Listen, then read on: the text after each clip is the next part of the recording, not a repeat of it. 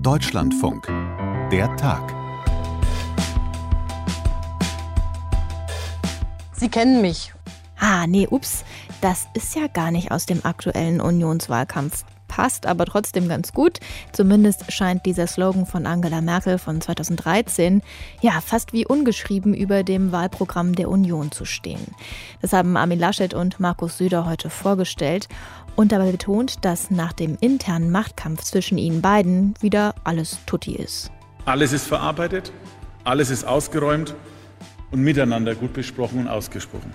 Die Union will mit dem Wahlprogramm Modernisierung anschieben, aber woher das Geld dafür kommt, diese Frage bleibt wohl noch bis nach der Wahl offen. Eine andere große Frage, die sich im September klären wird, schafft die Linke die 5%-Hürde? Sie versucht sich mit ihrem Wahlprogramm vor allem in der Sozialpolitik zu profilieren.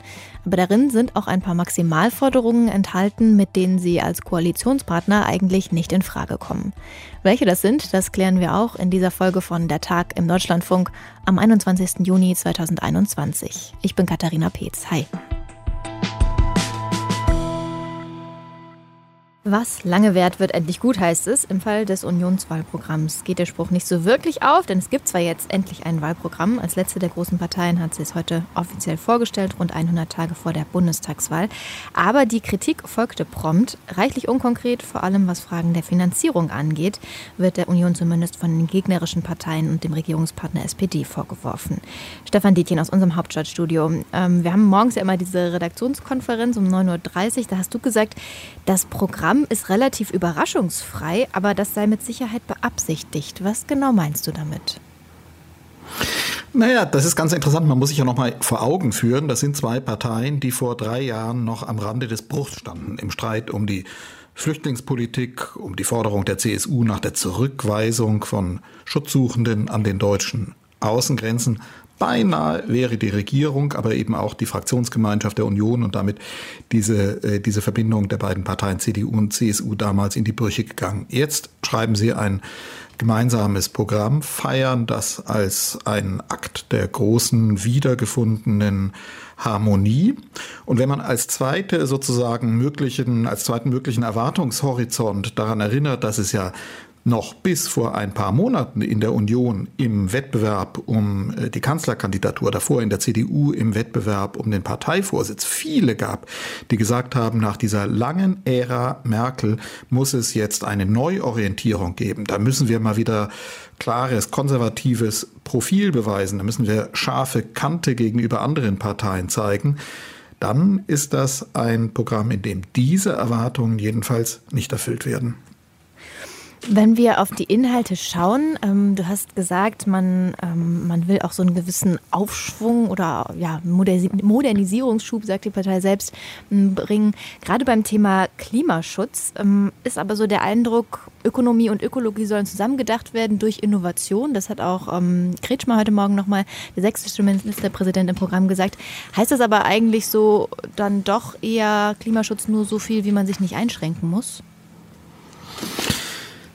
Ja, das kann man so lesen. Also es soll Klimaschutz geben, ohne dass damit Zumutungen angekündigt werden. Damit grenzt sich die Union ja von den Grünen ab. Die Grünen werden als Partei dargestellt, die Klimaschutz, den Klimaschutz nichts anderes einfällt als Freiheitsbeschränkungen und äh, Verbote. Die Union stellt sich da als eine Partei, die sich von einem Optimismus tragen lässt. Wir schaffen das, wenn wir innovationsfreudig sind, wenn wir auf die Stärken unserer Gesellschaft setzen, nämlich auf marktwirtschaftliche Wettbewerbsmechanismen, auf äh, ein Ankurbeln, ein Entfesseln von erfinderischen Potenzialen in unserer Gesellschaft, dann wird uns das schon gut äh, gelingen, die Ziele zu erreichen, die ja ähnlich sind, nämlich Deutschland in ein äh, CO2-neutrales Land umzubauen. Bei der CDU heißt das dann immer in ein CO2-freies Industrieland. Und wie, wie soll das konkret aussehen? Also die Klimaneutralität bis 2045, glaube ich, ist festgeschrieben. Das ist ja das Gleiche, was eigentlich schon die jetzige Regierung im Klimaschutzgesetz festgeschrieben hat. Ähm, einen CO2-Preis soll es geben, der aber nicht konkret wird. Was ja, der soll durch, ja, der CO2-Preis, da setzt, das ist so ein Beispiel, wo die Union eben sagt, da setzen wir auf marktwirtschaftliche Mechanismen, auf Emissionshandel. Da wird der Markt das regeln, wird eben, wenn wir Ziele nicht erreichen, äh, die Preise so hoch treiben, dass sich das dadurch und nicht durch staatliche Intervention regelt. Also man hat sich schon was dabei gedacht und insofern kann man da sehen, da steht schon ein ähm, Konzept dahinter, das eben auf die regulativen Kräfte, auf die ordnungspolitischen Mittel setzt und glaubt, dass man dadurch auch solche gesamtgesellschaftlichen Ziele erreichen kann. Wenn du sagst, der Markt wird das regeln, da denke ich direkt in Richtung FDP. Das heißt, man versucht schon auch eher die Koalitionsoptionen Richtung ähm, Schwarz-Gelb zu denken und schießt relativ offensiv gegen Grüne und SPD. Ich glaube, dass für die Union schon die Grünen der, tja, der erwartete und für viele auch der Wunschkoalitionspartner sind. Ähm, da, da, sind ja jetzt viele zusammen und Armin Laschet als Kanzlerkandidat gehört dazu, die schon nach der letzten Bundestagswahl darauf gesetzt haben, jetzt das Wagnis mit den Grünen einzugehen, ein schwarz-grünes Bündnis, dann möglicherweise eben mit der FDP, und das darf man nicht unterschätzen, wie groß die Enttäuschung auch bei vielen in der Union war, dass das damals nach der letzten Bundestagswahl nicht geklappt hat.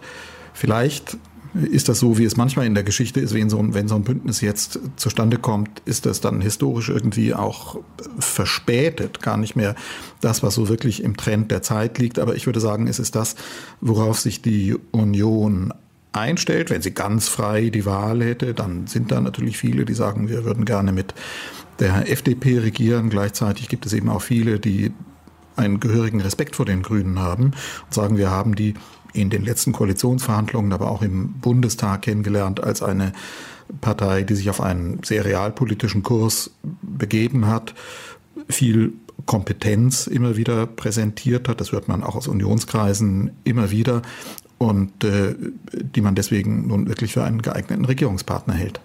Wenn wir nochmal auf die Inhalte schauen, da habe ich dann schon auch nochmal an die FDP gedacht, als das ähm, Konzept für oder ein Teil des Konzepts für die Rente vorgestellt worden ist, nämlich eine Generationenrente dass ähm, vom Staat für jedes Kind monatlich ein Geldbetrag in einen Rentenfonds eingezahlt werden soll. Das geht in eine ähnliche Richtung wie die FDP mit ihrer Aktienrente? Ja, diese Forderung, jedenfalls so wie sie mal gedacht war, 100 Euro pro Kind, die steht jetzt nicht mehr im Wahlprogramm. Und das ist auch wieder ähm, typisch. So wie in vielen Teilen dieses Wahlprogramms werden da bestimmte Zielvorgaben gemacht. Das geht zum Beispiel auch für das Ziel Steuerentlastungen für Bezieher von kleineren und mittleren Einkommen und für Unternehmen werden Steuerentlastungen in Aussicht gestellt. Und natürlich kann man fragen, wie soll das denn funktionieren, wenn man gleichzeitig verspricht, Staatsverschuldung nicht weiter in die Höhe treiben, Schuldenbremse wieder ähm, anziehen. Dann nimmst du mir Und direkt die Frage vorweg. Also das ist auch die Frage, die eigentlich offen bleibt. Ja, genau. Die bleibt offen und das wurden Laschet und Söder natürlich eben auch in der Pressekonferenz gefragt, wie soll das funktionieren? Und dann ist die Antwort, die wir jetzt in den nächsten 98 Tagen bis zur Bundestagswahl sind, glaube ich, noch, die wir immer wieder hören werden. Ja, also dieses Wahlprogramm, das, das markiert bestimmte Ziele, aber wir können ja noch gar nicht sagen, ähm, wie man das dann im Detail wirklich erreicht wird. Da muss man dann erstmal einen Kassensturz machen. Den Zahlen von Olaf Scholz im Haushalt trauen wir sowieso nicht mehr so richtig. Und dann müssen wir mal die Ministerien anschauen. Dann gibt es Koalitionsverhandlungen. Aber so, wir beschreiben mal hier, in welche Richtung das gehen soll. Und ähm, man setzt darauf, dass das dann auch genügt. Aber trotzdem nochmal die Nachfrage. Du hast am Anfang auch schon beschrieben, man will so einen Optimismus verbreiten. Und ähm, ich glaube, das hast du heute Mittag in der Mittagssendung ähm, im Deutschlandfunk auch gesagt, ähm, fast schon so das Narrativ, die Corona-Krise als Chance, dass man jetzt einen Innovationsschieb hinkriegt. Also in welchen Punkten soll denn diese Modernisierung genau stattfinden? Ja, Entbürokratisierung, Digitalisierung, das sind so Themen. Laschet hat eben gesagt, seit Corona gilt der Satz, geht nicht in Deutschland nicht mehr. Wir haben zwar gesehen, das ist alles schwierig, wir haben Fehler gemacht, aber ähm, wir haben doch jetzt gelernt, was wir alles können, wenn wir unsere Potenziale entfesseln. Entfesselung, das ist ja so ein Begriff. Man muss da äh, nur die Potenziale wecken, ihnen freien Lauf lassen und dann ist da so viel in unserer Gesellschaft, was eigentlich zum Nutzen von allen wirken kann. Das ist so die Vorstellung, die dahinter steht.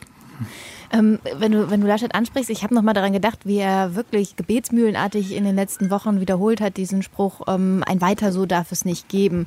Würdest du sagen, dieses Wahlprogramm ist jetzt ein Bekenntnis dazu? Ich glaube, dass dieses Wahlprogramm, ohne es auszusprechen, ein, ähm, ein Programm ist, das sagt, wir sind die, die ihr kennt. Es gab ja mal Angela Merkel, die mit dem, mit dem Motto in den Wahlkampf gezogen ist, sie kennen mich. Mhm. Und letztlich kann man bei diesem Wahlprogramm sagen, da steht ungeschrieben drüber, Sie kennen uns, Sie wissen, was Sie an uns haben. Wir sind die, die haben das doch jetzt auch in der Corona-Zeit am Ende irgendwie ganz gut über die Runden gebracht. Vertrauen Sie uns, wir kriegen das hin und dann natürlich sozusagen auch im Wahlprogramm ungeschrieben, aber in den Wahlkampfreden werden wir das natürlich immer wieder in unterschiedlichsten Variationen hören.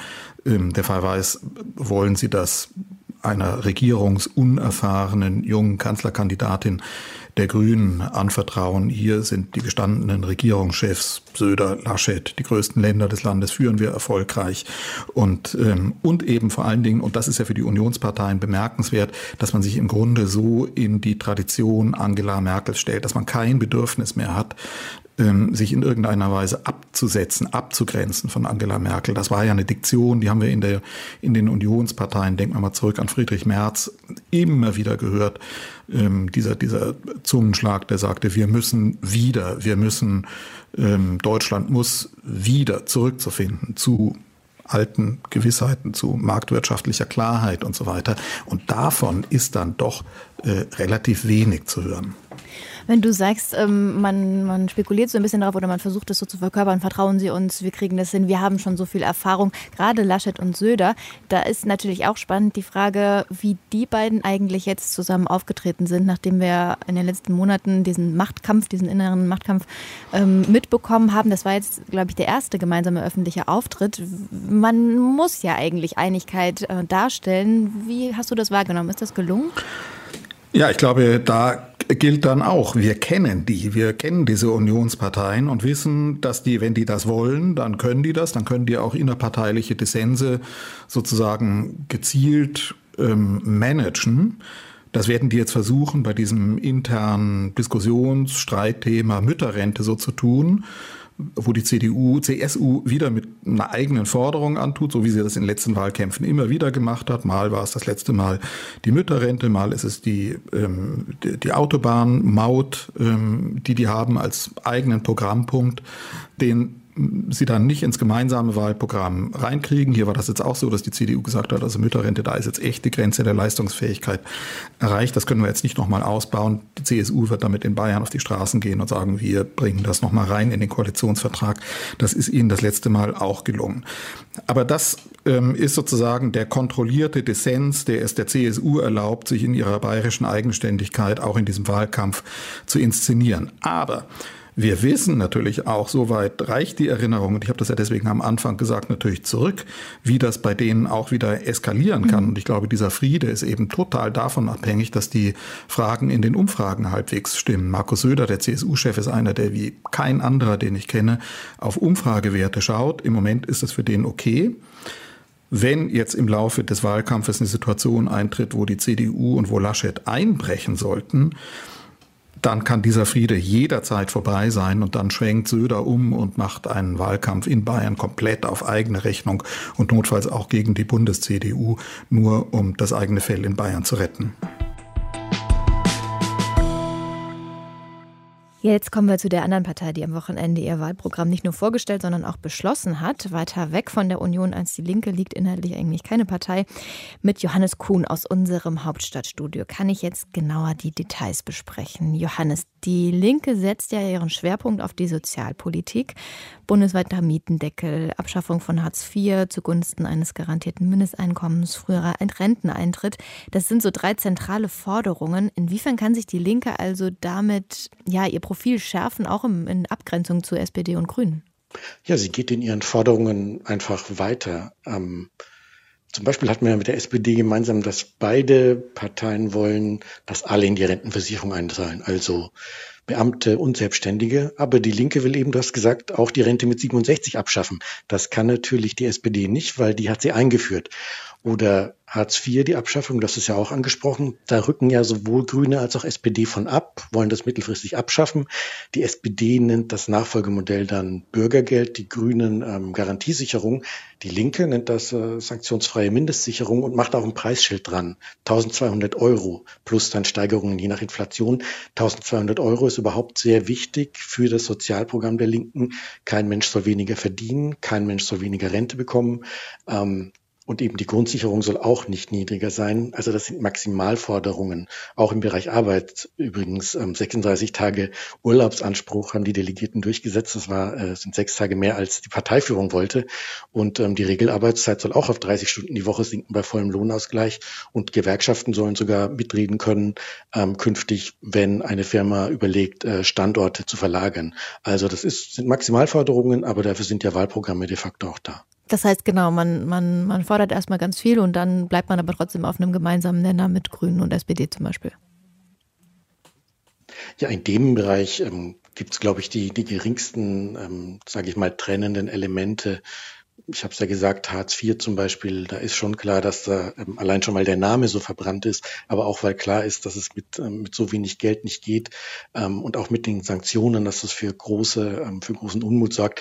Da gehen ja beide Parteien von weg. Bei der SPD hat es sehr lange gedauert, sonst wäre vielleicht schon 2013 mal eine Koalition mit, äh, mit den Grünen und den Linken möglich gewesen. Jetzt ist vielleicht der, das Zeitfenster für eine Koalition vorbei, aber man gleicht sich an. Da gab es ja auch ähm, Änderungen äh, bei der SPD an der Spitze, dass man da dadurch auch eher einen Linksteil bekommen hat. Und äh, klar, wir sollen nicht immer über Koalitionen, wir wollen ja eigentlich über das Programm reden, aber natürlich ist es auch so, dass die Grünen jetzt schon wieder weiter eher, eher, eher in der Mitte sind und eher bei der Union sind, wenn es dann um die gewünschten Koalitionspartner geht, ähm, das ist dann auch die Krux äh, de facto für die Linke, weil man ja sagen möchte und auch betont hat am Wochenende, die Union muss weg, die Union hat abgewirtschaftet, aber äh, man ist selber äh, wahrscheinlich nicht Teil der Lösung, zumindest ähm, zeigen die Umfragen ähm, im Moment darauf hin. Wenn du sagst, äh, man, man soll mal mehr über das Programm reden und die Inhalte reden, dann machen wir das jetzt nochmal, können kehren nochmal darauf zurück. Ähm, die Forderungen, die ähm, die Linke stellt oder die Vorhaben, die sie hat, finanzieren will sie die, mal ganz platt gesagt, von den Reichen. Also es soll zum Beispiel ähm, die Erbschaftssteuer erhöht werden, eine progressive Vermögenssteuer. Das ist sozusagen das, wo man das Geld hernehmen will. Ist das realistisch, dass das ausreicht? Ja, und man möchte auch noch nebenbei die Unternehmenssteuern ähm, äh, erhöhen, eine einmalige äh, Vermögensabgabe über 20 Jahre gestreckt, um die Corona-Folgekosten ähm, zu bekommen. Ähm, ja, de facto will man sehr viel mehr mit dem Programm. Das, was wir von, von was wir gesprochen haben, Stichwort Ausbau von Sozialleistungen, das ist ja nur ein ganz kleiner Teil. Der Staat soll ja sehr viel mehr auch übernehmen. Also zum Beispiel will man mittelfristig den öffentlichen Personennahverkehr kostenlos machen.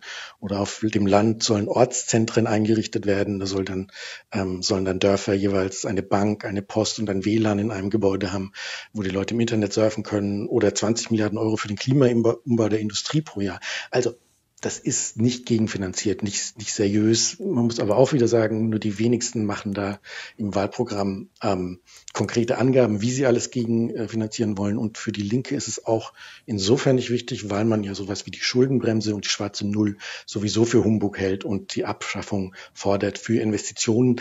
Und bei dem Thema eben die Reichen zur Kasse zu bitten, da geht es ja einerseits um die Gegenfinanzierung, aber es geht natürlich auch um Umverteilung als Signal ähm, für das, was äh, für die Idee, die die Linke von Gerechtigkeit hat. Ähm, wir hören mal rein, was Dietmar Bartsch in seiner Rede, der Spitzenkandidat, ähm, gesagt hat. Wir akzeptieren nicht, dass Familie Quandt-Klatten in der Krise 20 Milliarden Vermögenszuwachs hat. Wir stellen die Verteilungsfrage, und zwar sehr grundsätzlich. Ja, also unten gegen oben, Umverteilung als Grundsatzprinzip der Linken, da hat sich auch nichts dran geändert und das spielt natürlich in dem Wahlprogramm wieder auch eine sehr große Rolle. Du hast eben schon das Stichwort genannt, äh, Klimaumbau der Industrie. Klimaschutz ist ja generell bei allen Parteien, Parteiprogrammen, Wahlprogrammen jetzt gerade ein großes Thema.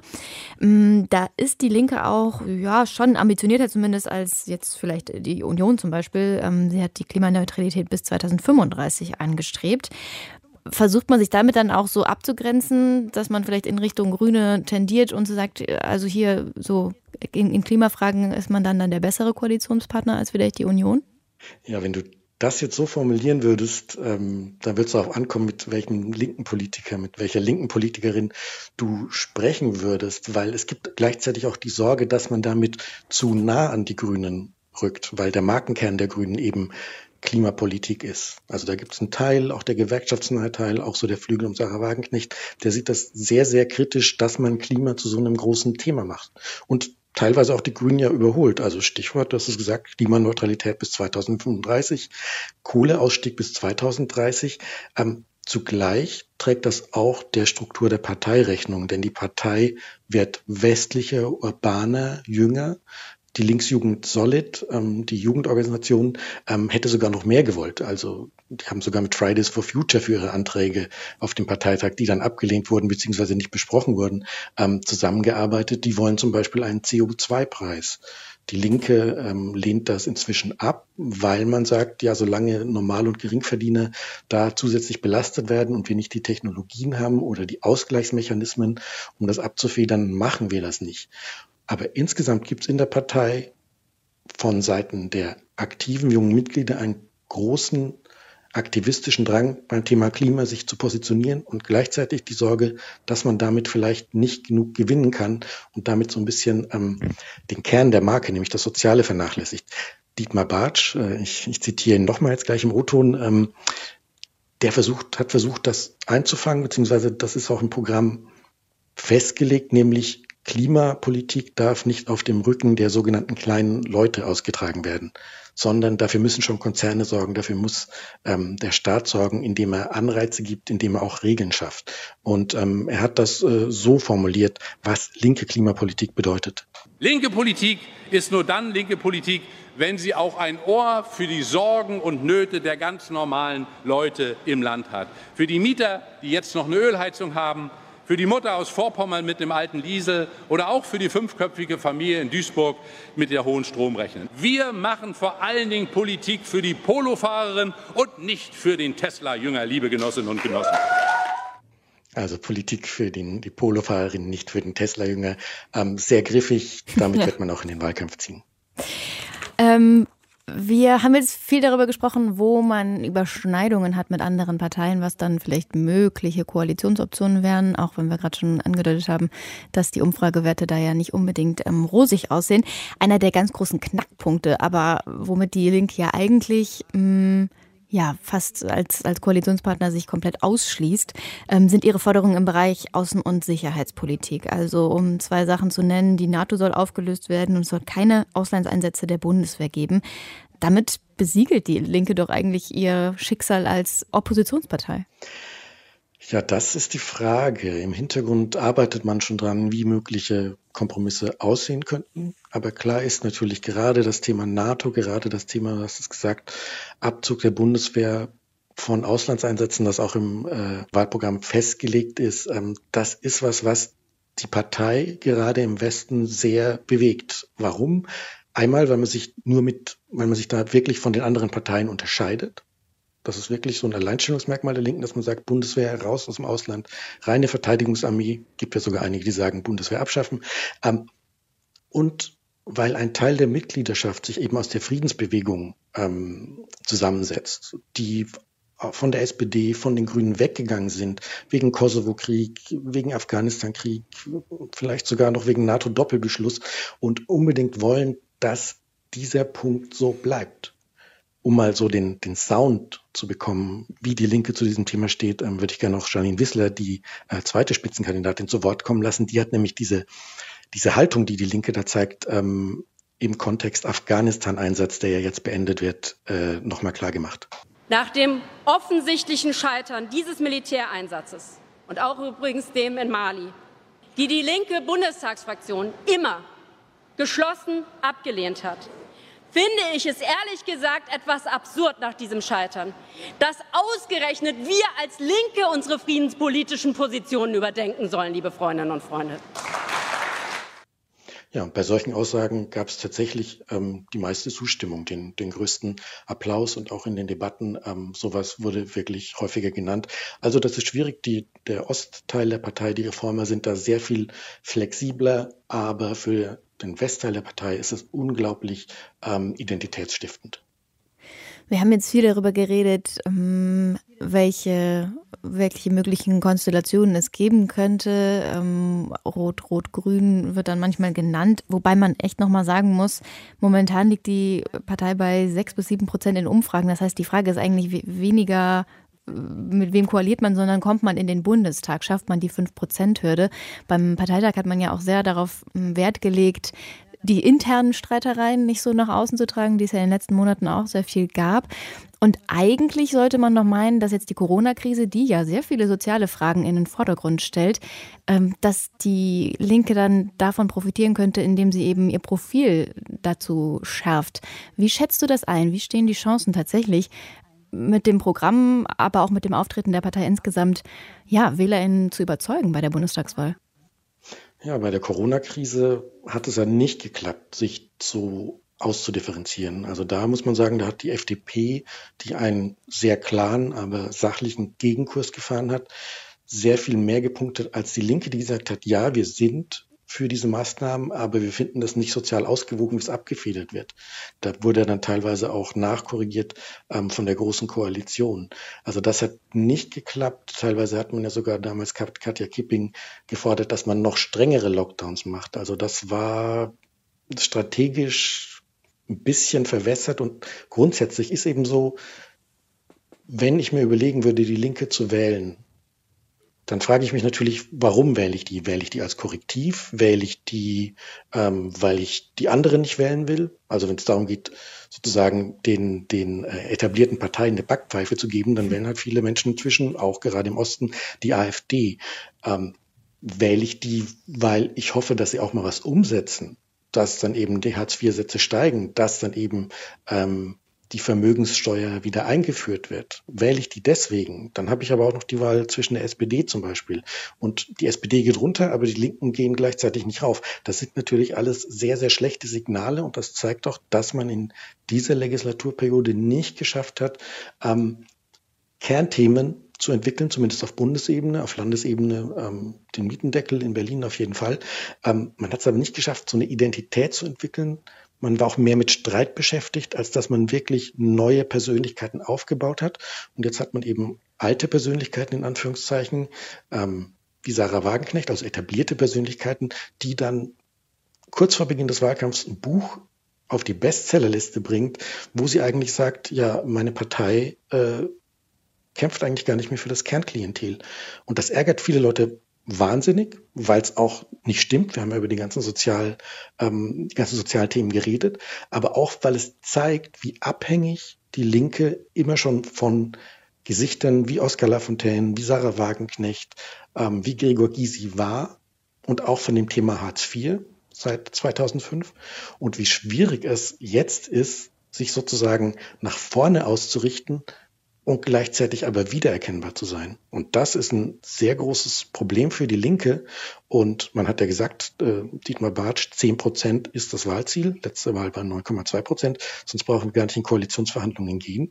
Und danach sieht es im Moment überhaupt nicht aus. Die 5-Prozent-Hürde ist näher. Das glaube ich jetzt erstmal nicht. Aber ähm, es wird wahnsinnig schwer, sich zu profilieren, um zumindest das alte Ergebnis zu erreichen, nämlich diese eben 9 Prozent. Das war die heutige Folge von Der Tag im Deutschlandfunk. Feedback schreiben Sie uns gern, das habe ich schon länger nicht mehr gesagt, an die E-Mail-Adresse dertag.deutschlandfunk.de. Ich bin Katharina Peetz. Danke fürs Interesse. Bis bald.